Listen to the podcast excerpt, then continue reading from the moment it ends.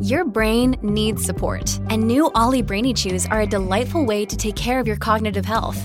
Made with scientifically backed ingredients like Thai ginger, L-theanine, and caffeine, Brainy Chews support healthy brain function and help you find your focus, stay chill, or get energized. Be kind to your mind and get these nootropic chews at olly.com. That's O-L-L-Y.com. These statements have not been evaluated by the Food and Drug Administration. This product is not intended to diagnose, treat, cure, or prevent any disease. Throughout this series, you've been hearing conversations recorded by Janet Malcolm for the book she wrote about Joe McGinniss and Jeffrey MacDonald, the journalist and the murderer. In this episode, you'll hear dramatic recreations from that book, condensed for clarity. I learned of the case only after the trial had ended, when I received a letter dated September 1st, 1987. The letter, from a certain Daniel Kornstein, began I am the lawyer who defended Joe McGinniss, author of Fatal Vision, in a six week jury trial in Los Angeles. Convicted murderer Jeffrey MacDonald had sued Joe McGinniss over his book Fatal Vision. That trial ended with a hung jury. A new trial was coming, so Joe had his lawyer send a letter to journalists, hoping they'd write about the case. The MacDonald claim suggests that reporters can be sued for writing truthful but unflattering articles. Kornstein went on to speak of the grave threat to established journalistic freedoms. Joe McGinniss and I both feel that the danger is sufficiently clear and present as to warrant your close attention and concern. I took Kornstein's bait. And a few days later, I was driving up to Williamstown, Massachusetts, to talk to Joe McGinniss at his house there.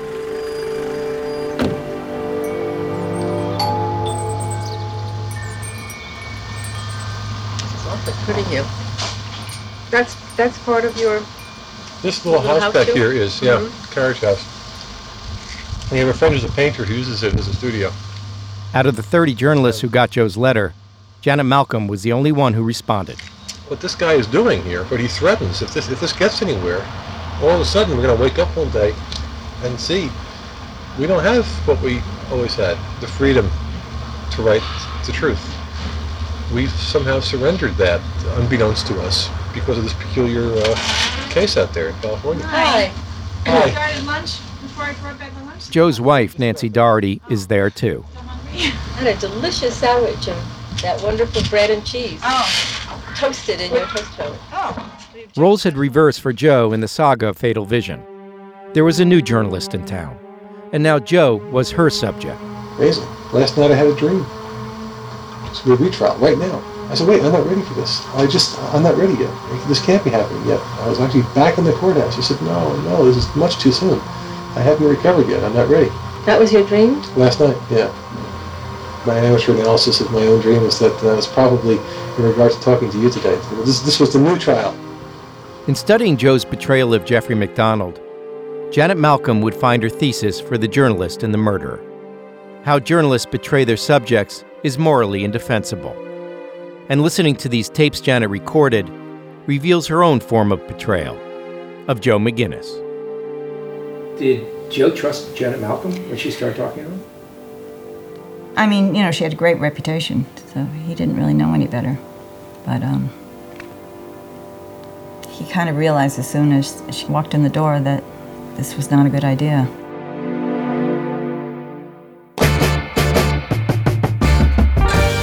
Viewers watch the two-part series of Fatal Vision here on NBC. 60 million on Sunday alone. Guilty or not guilty of murder in the first degree. Guilty. Joe McGinniss. Did he hurt you with regard to appeals? They replay that miniseries every time I go to court. I mean, of all the suits one could imagine, a suit by a murderer. Hard to believe. So you were keeping things from him, always. The integrity of his life is that he's a murderer. That's, that's a I mean, fact. that's, yes. that's a fact. And the fact that I told an untruth to get the truth wouldn't have kept me awake.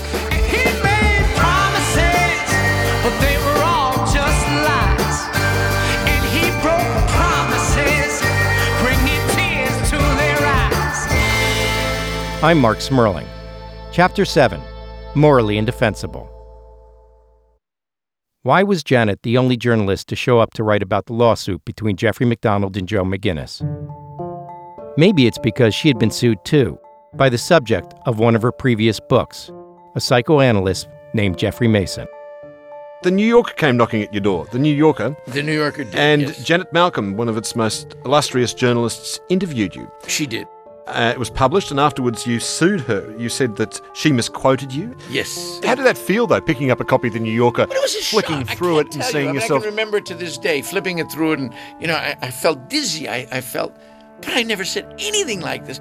And I think she did it because it sounded more entertaining, more fun. And my feeling was that she showed me in a light worse than I really was. On Joe's porch in Williamstown, Massachusetts, two journalists commiserate over being sued.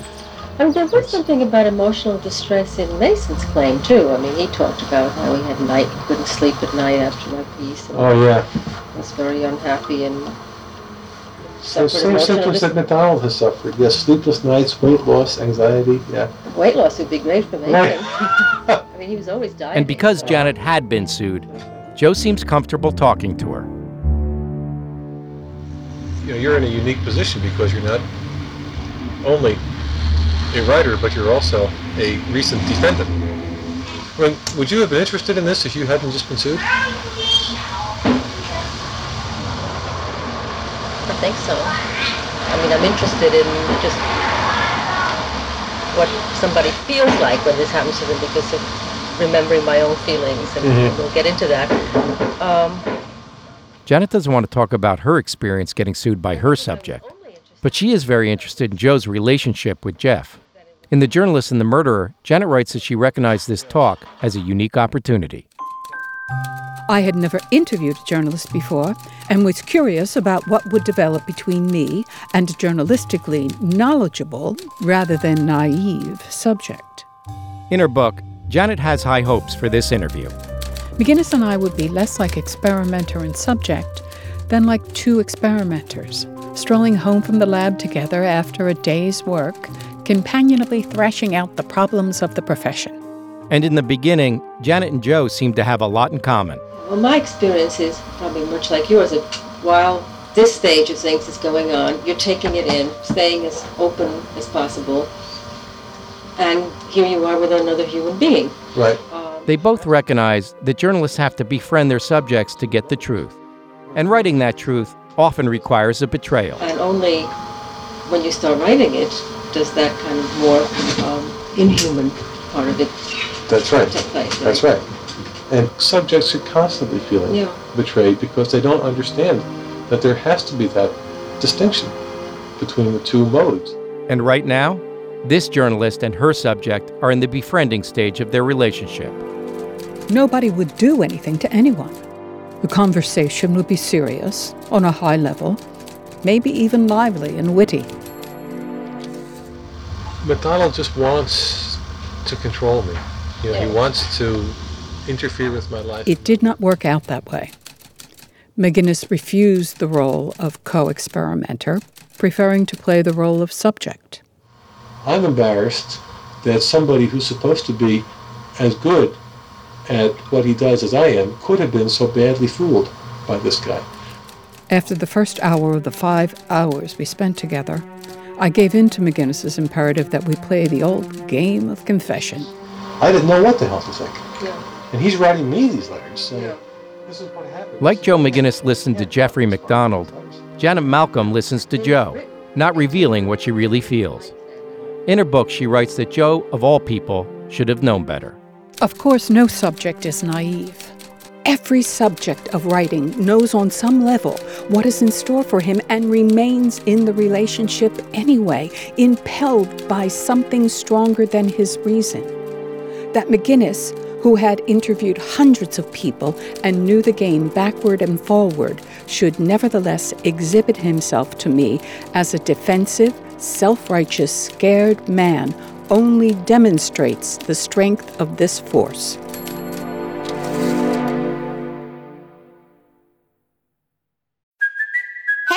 Kaley Cuoco for Priceline. Ready to go to your happy place for a happy price? Well, why didn't you say so? Just download the Priceline app right now and save up to 60% on hotels. So, whether it's Cousin Kevin's Kazoo concert in Kansas City, go Kevin, or Becky's Bachelorette Bash in Bermuda, you never have to miss a trip ever again. So, download the Priceline app today. Your savings are waiting. Go to your happy place for a happy price. Go to your happy price, Priceline. Do you ever wonder how celebrities order food? Like, is Sarah Paulson a Diet Coke or a regular Coke girlie? Some peasant Coke? No. Or how does Sofia Vergara order a pizza? No, no, no tomatoes. I cannot eat tomatoes. tomatoes? Yes. Are you cool with mushrooms? Not really. If these are the details you need, and I know you do, I have the podcast for you. I'm Jesse Tyler Ferguson, and on my podcast, Dinners on Me, I take some notable friends of mine out to dinners in Los Angeles and New York City. Listen wherever you get your podcasts. That thing was delicious. After Janet Malcolm was finished with Joe McGinniss, she flew to California to interview Jeffrey MacDonald. If Joe hadn't misportrayed how he was going to portray me in the book, if he hadn't taken money, if he hadn't lived in my home, if he hadn't misled me for four years, we don't have a case. Yeah. But as it was, he breached the contract and he committed fraud, so we sued him for those two things. Jeff's here to convince Janet Malcolm that Fatal Vision is filled with lies. And you just leaf through it and you just shake your head. How can someone misportray whether or not I had a residency in orthopedic surgery at Yale University? I'm talking about outright falsehoods. I mean, that is preposterous. He has in the book unqualified, unqualified. He was not offered the residency in orthopedic surgery at Yale. But Janet's time is limited, and Jeff wants to spend a lot of it on this Yale thing. Uh, you know, we all make mistakes. Right. Yes, you're right. That's more in terms of mistake. But his In the tapes we have, Janet doesn't seem interested in Jeff's residency at Yale. She doesn't ask much about the evidence that led a jury to convict Jeff either. She's more interested in the story of Joe's betrayal. What did it feel like to be in the same room with McGinniss? Uh, I don't know. I sort of put up a wall, I guess. I was very cool intentionally. I didn't want to look at him. I didn't want to study him. Did, did you ever look at him? Oh yeah, I looked at him occasionally. Yeah, yeah, there was eye contact. Um, it was funny because he's so transparent. When he lies, it's so obvious. Well, that's possible, isn't it, for somebody to uh, sort of put on a kind of performance? But then, that's what I'm saying. Everything about Joe is a performance. Mm-hmm. And that performance was most obvious in the encouraging letters Joe wrote to Jeff in prison. Total strangers can see within five minutes that you did not receive a fair trial. What the fuck were those people thinking of? Spend a summer making a new friend, and then the bastards come along and lock him up. But not for long, Jeffrey. Not for long. Well, he had a very poor uh, case. I mean, it was very hard for him to do anything about those letters. I mean, that really. Right. Um, Right. What can you say? Um, Exactly. Exactly. It, it sort of speaks for itself. Back on Joe's porch in Williamstown, Janet asked Joe about those letters. I, look, those letters are embarrassing. I wish I'd never written those letters. I suppose now I can say that I wish I'd never written them because I'm embarrassed at how genuine the feeling in those letters is. Yeah, and things written, they take on a different life then, and, Oh. and they seem. Absolutely. Well, oh, that must have been terrible Yeah. for you to see your own sort of just easily written letters. Then. Sure. Well, five years later, you know, six years later, you know, one of those paragraphs is being viewed by these six strangers in California, mm-hmm. and they're saying, well, does that indicate that McGinniss was trying to deceive MacDonald? It's horrible. Janet sounds sympathetic to Joe here, like Joe sounded sympathetic in all the letters he sent to Jeff in prison. In her notes about this interview, Janet reveals her real thoughts. McGinniss's letters are a horrendous example caught in the act. How deeply awful and embarrassing. He left a record of the crime every writer commits, but leaves no written record of the betrayal of the subject. Back at Terminal Island, Jeff wants the world to know about this betrayal. I think generally speaking, the media is not about to run out and talk badly about brother journalists. Journalists have not been eager to discuss false reporting by Joe McGinniss. Pardon me, please, but I really find journalists very cowardly. Jeff needs a journalist who's not a coward, who sees Joe for the villain he really is. I feel we just started talking. I know, I Um, know. I- If you want to come back, you know, because there is a lot to talk, I mean, if you want to. I would very much like to. I uh, have to go back to New York on Saturday. Janet says she'll write Jeff. She'll keep in touch. And as for Joe McGinniss, that interview ended very differently. How can you write about living people without getting up close to them and learning who they are? Joe was still hopeful that Janet would understand. How do you get up close to them and learn who they are without developing some sort of personal relationship at the same time that you have your professional relationship? I mean, where did my relationship with MacDonald go beyond that of author and subject? But look, do you have any doubt about this yourself? I mean, you're, I mean, you're sort of putting this as kind of rhetorical questions. I mean, do you, are are you completely convinced in your own mind, or, or, or not? What, what, are you saying here? Convinced about what? That, you wouldn't change it in any way? That this is a, I can't think of any way you that I would change this. you know, All I was was being me Yeah. and, and doing my reporting thing. yeah, Uh, there's no other way I would know how to do it. yeah.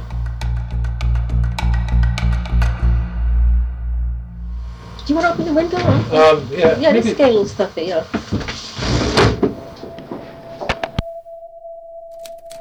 At six o'clock, the tape recorder clicked. And though McGinnis sat waiting for me to put in a new tape, I decided to bring the interview to an end. When two days later he called to cancel our future interviews and to say, I want to put all this behind me, I was not surprised and rather relieved. Later, when she sat down to write The Journalist and the Murderer, Janet no longer had to hide her true feelings about Joe McGinniss. By banishing me, he had freed me from the guilt I would otherwise have felt. You can't betray someone you barely know. You can only irritate and anger him and make him wish he had never made himself known to you.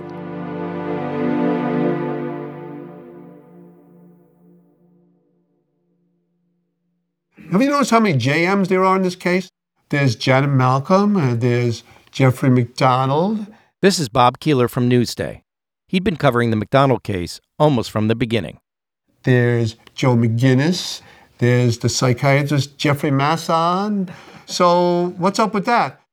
So he also got a visit from Janet Malcolm. Here's how Janet described that meeting in her book. On an overcast day, I drove out on Long Island to see Bob Keeler in his office at Newsday. He is a fast talking man in his mid 40s, with slightly receding hair and a slightly soft outline, who has an air of bracing directness and unpretentiousness. I refer to her as a Manhattan winesy cheesy lady. She came out, it was a Wednesday. She brought sandwiches, I remember. She sat there very uh, placidly, I recall, waiting for the questions to descend upon her from the sky. And she would put it, she would describe it as her Japanese interview technique. I didn't study journalism in Japan, so I didn't figure that technique out. She said to me something like, she feels that she could, uh, for New Yorker story, she could distill the essence of a person. I said, just do me a favor, don't distill the essence. I'm speaking pretty okay English sentences, just quote me as I am. Janet Malcolm had this theory that people will say anything to any, to, to any reporter. They want to tell their story. And every journalist is out to screw you, uh, is out to fool you. That's why I think that her whole argument is bullshit. It's not true. If you're a daily newspaper journalist or if you're a, TV journalist or a radio journalist, where people are seeing your work product on a daily basis, as opposed to you sneaking up on them with a book that they only see at the end, you have to be fair to people. As I was saying goodbye, Keeler, with his irrepressible desire to be helpful, thrust upon me a large blue loose leaf book containing the transcripts of his interviews with MacDonald, McGinniss, and others. I think I gave her a binder, loose leaf binder I had with a lot of documents in it, transcripts of my interviews with Joe um, and my interviews with Jeffrey. So I thought to be helpful to her, I would let her borrow it. When I got home, I leafed through the book and put it aside. An interview, after all, is only as good as the journalist who conducts it.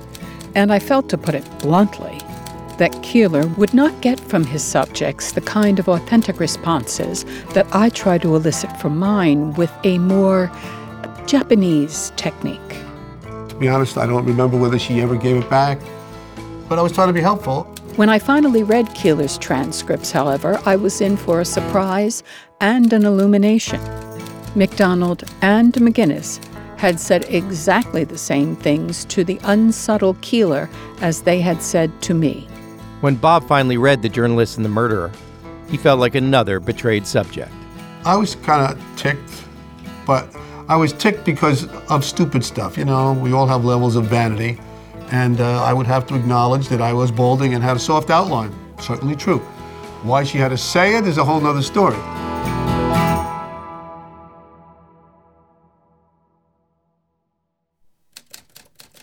Dear Jeff, one of the lessons of your lawsuit, it seems to me, is that a writer cannot be as friendly as McGinniss was with you and still retain his freedom to be as unfriendly toward his subject in print as he pleases. Dear Janet, the question seriously misses the issue. It is not friendly versus unfriendly. What the lawsuit was involved with was lying. But wouldn't you agree that it was only in the matrix of a friendship that such a misrepresentation could have been made and accepted by you? McGinniss cleverly disguised the truth, rejected easily available and checkable facts, and created his own artistic version. I think I have most of the material I need. If there are things about yourself that have not come up in our talks or letters that you think belong to our interview, please write to me about them. Meditation. I believe it's meditation which has helped me focus on what is important and not be consumed with anger or rage because of the loss of my family, followed by the false conviction. Dear Jeff, you mentioned forgiveness as a quality that meditation strengthens. Can you see yourself forgiving McGinniss? As far as I can tell, Jeff never answered that question.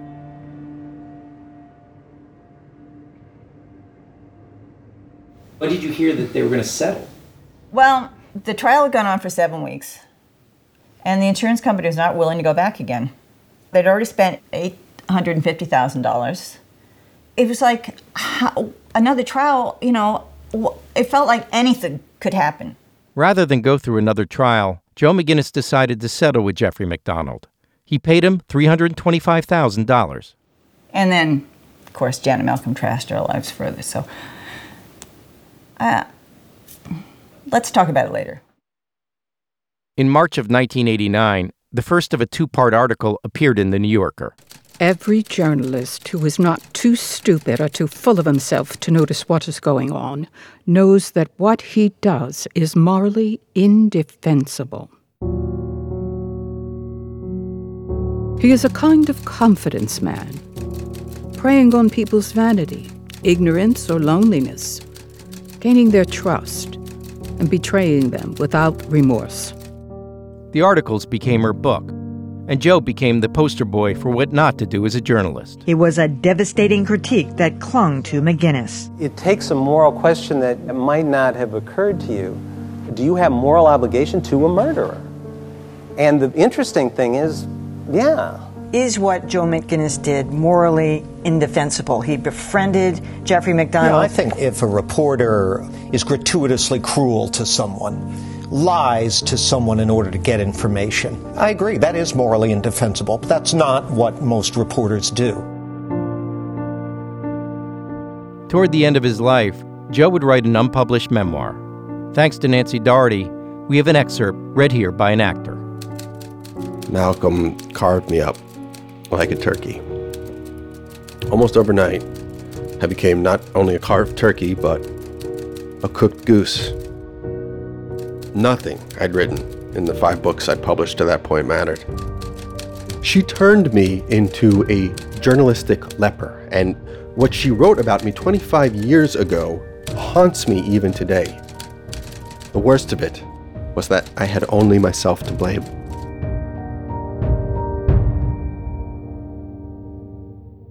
Throughout his life, Joe would be asked about Janet's book over and over again. That brings me to the Janet Malcolm business, and it must have been a terrible time for you to have yourself taken over the coals like that. I was angry uh, because I think she had it completely 180 degrees wrong.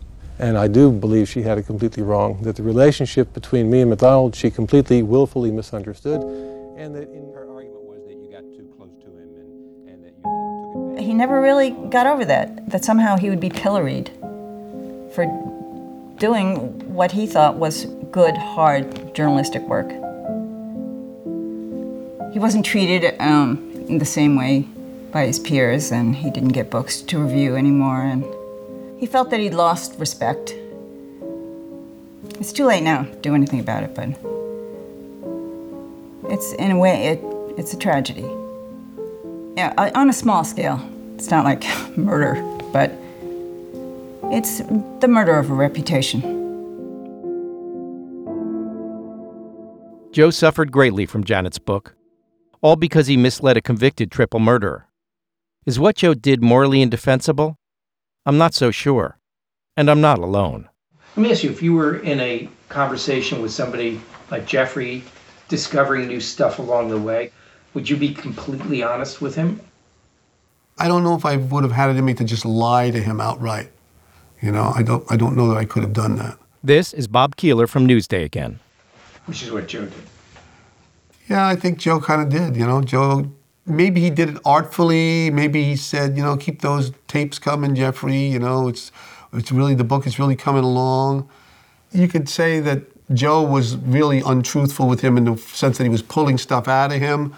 But whether he actually told him an out and out lie, saying, oh, Jeffrey, I think you're innocent, you know, I don't know how much of that he did.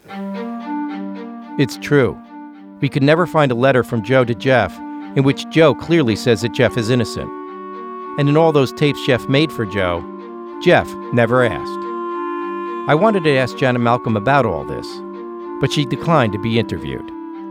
Her book became a staple in journalism schools across the country, and the debate it sparked would go on for years in college campuses and in newsrooms. And there was somebody sitting in a federal prison who probably enjoyed the book more than anyone else. Dear Janet, I personally believe you let McGinniss off a bit easy. the opening was great. Even I was startled. Started laughing when I read it. You were brave, all in all. You should feel pretty good. Best regards, Jeff. Dear Jeff, I was happy to hear from you. Thank you for your encouraging words about the Masson trial. Remember how Janet was getting sued by a psychoanalyst named Jeffrey Masson? She hired Gary Bostwick, Jeff's lawyer, and ultimately she won. I was very surprised to learn that you could be out on parole and have chosen to remain in prison to establish your innocence. This seems unprecedented and should be better known. It has made a great impression on me. All my best, Janet. This Thursday, the final chapter. It's 2012, and Jeff's lawyers get him a new hearing to prove his innocence once and for all. This guy may be getting out of jail, folks. But not if Joe McGinniss has anything to do with it.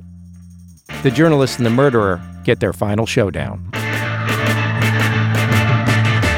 Morally Indefensible is a production of Truth Media in partnership with Sony Music Entertainment. This episode of Morally Indefensible was produced by Zach Hirsch and Julia Botero, with help from Danielle Elliott, Ryan Swikert, Kevin Shepard, and Jesse Rudoy. Story editing is by me, Marc Smerling, and Danielle Elliott. Alessandro Santoro is our associate producer. Our archive producer is Brendan Reese. Scott Curtis is our production manager. Fact checking by Amy Gaines. Kenny Cusiak did the music and mix. Sound design by Kenny Cusiak and Zach Hirsch. Additional music by John Cusiak and Marmoset. Our title track is Promises by the Monophonics. Voice reenactments by Logan Stearns, Jesse Rudoy, Nick Dietz, and Marie Lindsay Sperling. Legal review by Linda Steinman and Jack Browning of Davis Wright Tremaine. Special thanks to Sean Twig, May Ryan, Luke Malone, Brian Murphy, Joe Langford, Peter Schmull, Diana DeCilio, Bob Stevenson, Christina Misavage, Bob Keeler, and Errol Morris. If you'd like to continue the conversation online, find us on Instagram and Facebook at Morally Indefensible and Twitter at Morally Indef, M O R A L L Y I N D E F. If you've enjoyed Morally Indefensible, don't forget to subscribe and leave us a review on iTunes. It really helps other people find the show. And thanks for listening.